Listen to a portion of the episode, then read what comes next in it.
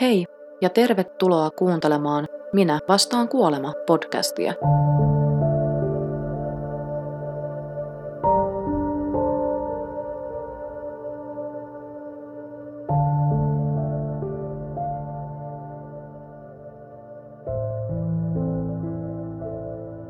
Tänään asuni ei ole niin eksoottinen kuin keksimonsteripuku, vaan tällä kertaa äänittelen tätä podcastia aamutakissa. Valvoin melkein koko yön, kun en jostain syystä saanut unta, ja tuntuu, että mun pää on ihan jauhelihaa. Onneksi olen kirjoittanut tämän jakson ylös, että voin sen lukea teille suoraan. Muuten ulosanti saattaisi olla perin mielenkiintoista.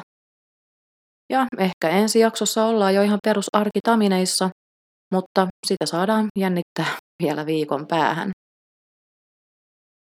Ja sisältövaroitus, että tämä jakso ei sovi lapsille eikä herkille, joten lapset vaihtaa muumien pariin, herkät kuuntelee jotain kevyempää podcastia. Ja jos sulla lapset siellä pyörii taustalla ja kuuntelet tätä ihan ilman mitään kuulokkeita, niin suosittelen pistämään kuulokkeet päähän, etteivät lapsesi saa mitään traumaja. Mutta tänään mulla on teille aiheena omasta mielestäni aivan mieletön selviytymistarina, Lisa McVein tarina. Joten pidemmittä puheitta mennään siis tämän jakson pariin.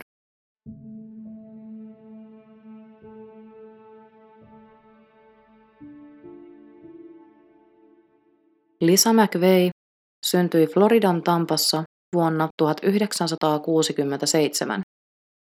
Hänen äidillään oli paha päihdeongelma alkoholin ja huumeiden kanssa, ja äidin ollessa tämän vuoksi kykenemätön kasvattamaan Lisaa, oli Lisa jo pienestä saakka ollut sijoitettuna sijaiskodeista toisiin. Lisan ollessa 14-vuotias hänet siirrettiin asumaan isoäitinsä ja tämän miesystävän luokse.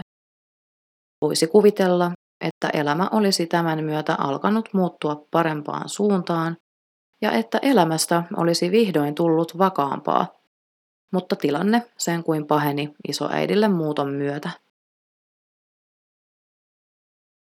Isoäidin miesystävä käytti Lisaa hyväkseen uhkailemalla tätä aseella ja oli Lisaa kohtaan muutenkin väkivaltainen.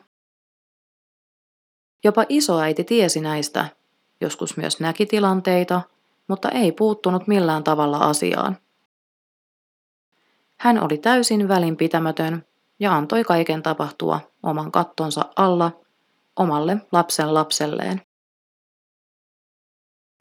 Hyväksikäyttöä jatkui vuosikausia ja vuonna 1984 Lisan ollessa 17-vuotias hän ei enää jaksanut elämäänsä. Hänen elämänsä oli ollut alusta saakka vaikeaa äidin päihdeongelmien vuoksi, josta syystä häntä oltiin pompoteltu sijaiskodesta toisiin, ja nyt hän eli painajaismaista elämää oman isoäitinsä luona. Lisa ei nähnyt tulevaisuuttaan valoisana, eikä hänellä ollut mitään mitä odottaa, joten Lisa oli päättänyt kuolla. Hän oli päättänyt tappaa itsensä töidensä jälkeen ja oli päätöksestään niin varma, että oli jo kirjoittanut jäähyväiskirjeen.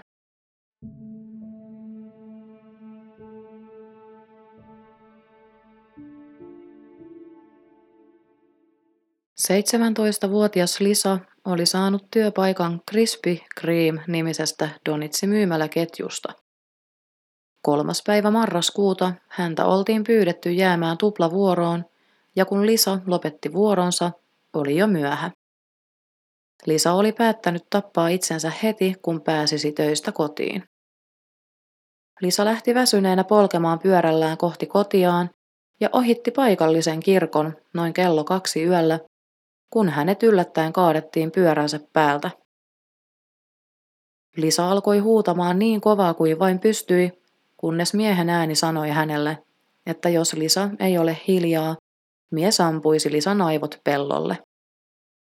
Seuraavaksi Lisa tunsikin aseen piipun ohimollaan. Lisa rukoili mielessään, että mitä tahansa tapahtuukin, rakas Jumala, älä anna minun kuolla. Lisa ei enää halunnutkaan kuolla. Hän halusi taistella henkensä puolesta. Hän päätti tehdä kaikkeensa jäädäkseen henkiin. Mies peitti Lisan silmät kankaalla, sitoi tämän kädet ja jalat ja heitti autoonsa. Lisa pystyi näkemään vähän silmiensä peittävän kankaan alta, pienestä raosta. Lisa oli True Crime-ohjelmien suurkuluttaja ja alkoikin heti painamaan mieleen asioita ja yksityiskohtia, jotka saattaisivat auttaa häntä pelastamaan henkensä. Lisa huomioi, että miehen auto oli punainen Dodge Magnum.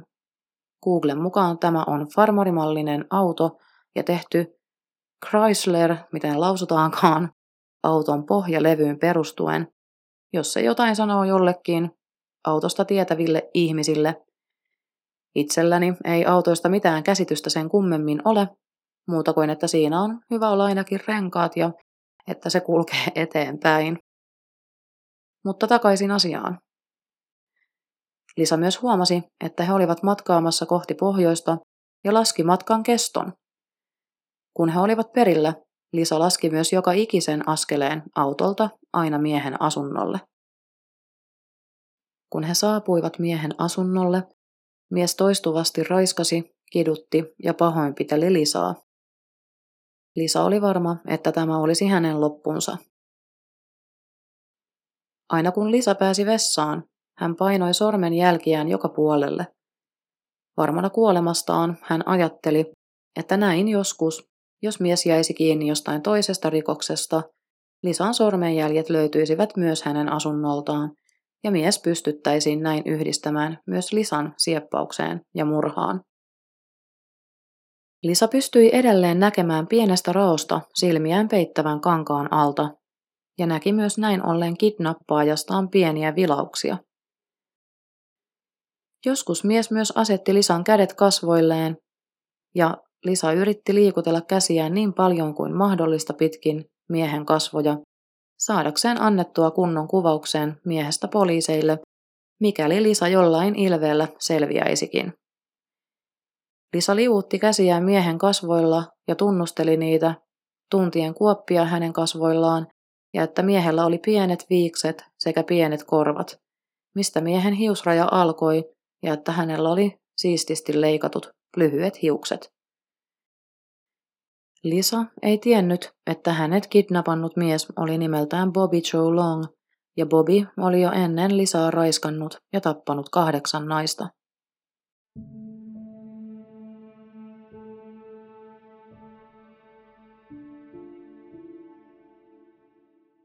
Lisa yritti vedota Bobin lapsenomaiseen mieleen ja sanoi, että on todella kurja, miten he tapasivat, mutta että hän ei kertoisi kenellekään siitä, mitä Bobby oli tehnyt. Lisa sanoi Bobille, että hän voisi olla tämän salainen tyttöystävä. Lisa yritti keksiä tarinoita, että Bobby näki hänet ihmisenä, eikä saaliina, objektina, jolla ei ole mitään merkitystä elämässä.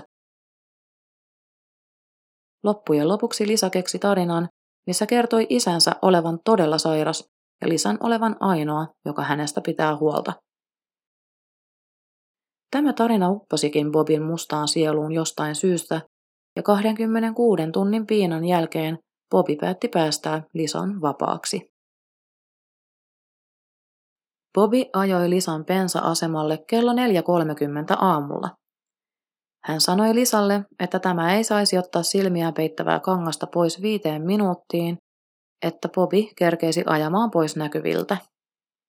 Hän sanoi Lisalle, että tämän tulee kertoa isälleen, isän oleva ainoa syy sille, miksi Lisa jäi henkiin.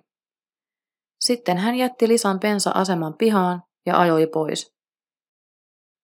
Lisa otti silmiään peittävän kankaan pois silmiltään ja näki upean tammen kohoavan edessään. Lisa tiesi siitä hetkestä lähtien, että hänen elämänsä muuttuisi paremmaksi. Tammen vahvoina ja suurina kohoavat oksat olivat kuin symboli uuden elämän alulle. Lisa juoksi koko pitkän matkan bensa-asemalta takaisin isoäitinsä luokse. Kun hän pääsi perille, isoäidin miesystävä ei uskonut Lisan tarinaa, vaan väitti hänen olleen pettämisreissulla ja hakkasi Lisaa. Vihdoin viiden tunnin kuulustelun ja pahoinpitelyn jälkeen siitä, missä Lisa oli oikeasti ollut, soitettiin poliisille. Jopa isoäiti sanoi poliiseille, että Lisa vain valehtelee, mutta onneksi poliisit olivat fiksuja ja toista mieltä asiasta, joten tutkinta aloitettiin. Lisa halusi varmistaa, että Bobi joutuu telkien taakse, joten alkoi kertomaan sieppauksestaan kaiken, minkä muisti. Lisalle tarjottiin myös mahdollisuutta hypnoosiin, että saataisiin kaiveltua vielä mahdollisesti enemmän tietoa esille, jotain, minkä Lisa oli huomaamattaan jättänyt pois, mutta isoäidin miesystävä oli jyrkästi tätä vastaan. Silloin Lisa rohkaistui kertomaan myös kotonansa tapahtuneesta hyväksikäytöstä ja väkivallasta, ja isoäidin miesystävä pidätettiin. Lisa näki miehen käsiraudoissa pidätettynä ja mietti, että haluaisi nähdä Bobin samassa tilanteessa, joten alkoi tosissaan tehdä työtä sen eteen, että Bobi saataisiin kiinni. Lisa kertoi sellaisetkin yksityiskohdat, joilla ei ajatellut olevan sen suurempaa merkitystäkään. Hän kertoi, miten monta minuuttia oli ollut laskujensa mukaan Bobin autossa miten kesken matkan Bobin asunnolle mies oli pysähtynyt nostamaan rahaa automaatilta ja pystyi hieman kuvailemaan automaattia, kun oli nähnyt silmiensä peittona olleen kankaan alta pieniä vilauksia. Näiden tietojen perusteella poliisi pystyikin tutkia kyseiseltä automaatilta rahansiirtotietoja siltä ajalta, kun Lisa oli ollut kidnapattuna, ja tämä johtikin nopeasti Bobin jäljille. 12 päivää Lisan kidnappauksesta Popi saatiin kiinni. Tämän lyhyen 12 päivän aikana Pobi oli kerinnyt raiskaamaan ja tappamaan kaksi naista lisää. Loppujen lopuksi Bobi myönsi kymmenen raiskausta ja murhaa, ja hänet yhdistettiin lukuisiin yksittäisiin raiskauksiin, joita oli ainakin 50.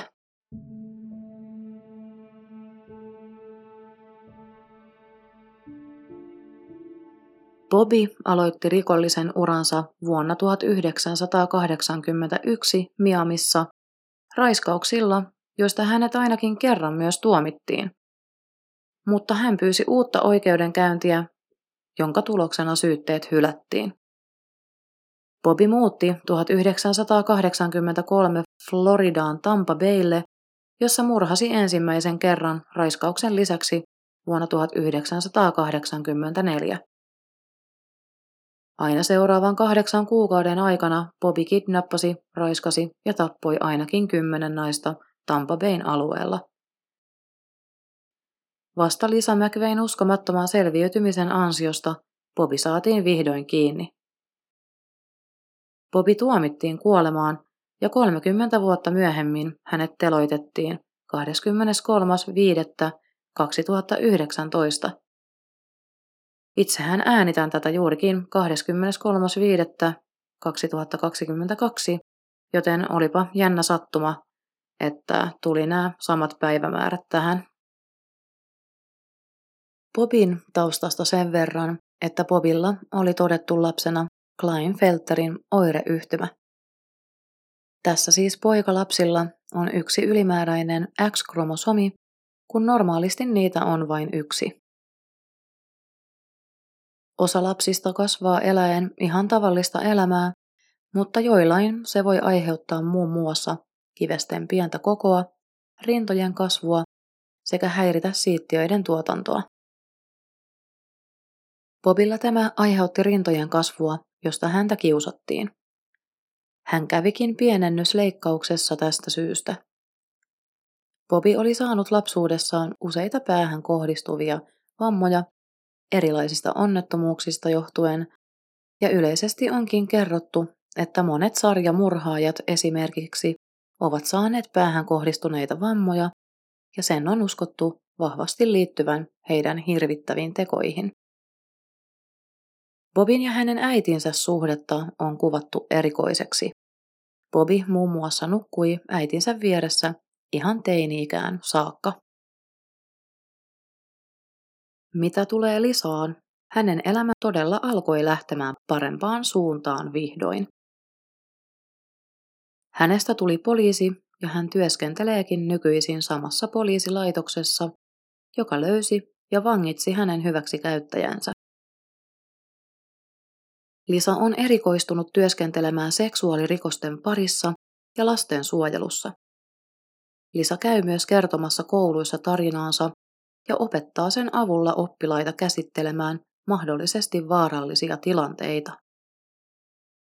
Tästä Lisan uskomattomasta selviytymistarinasta on myös tehty itse asiassa elokuva. Elokuvan nimi on Believe Me, The Abduction of Lisa McVeigh.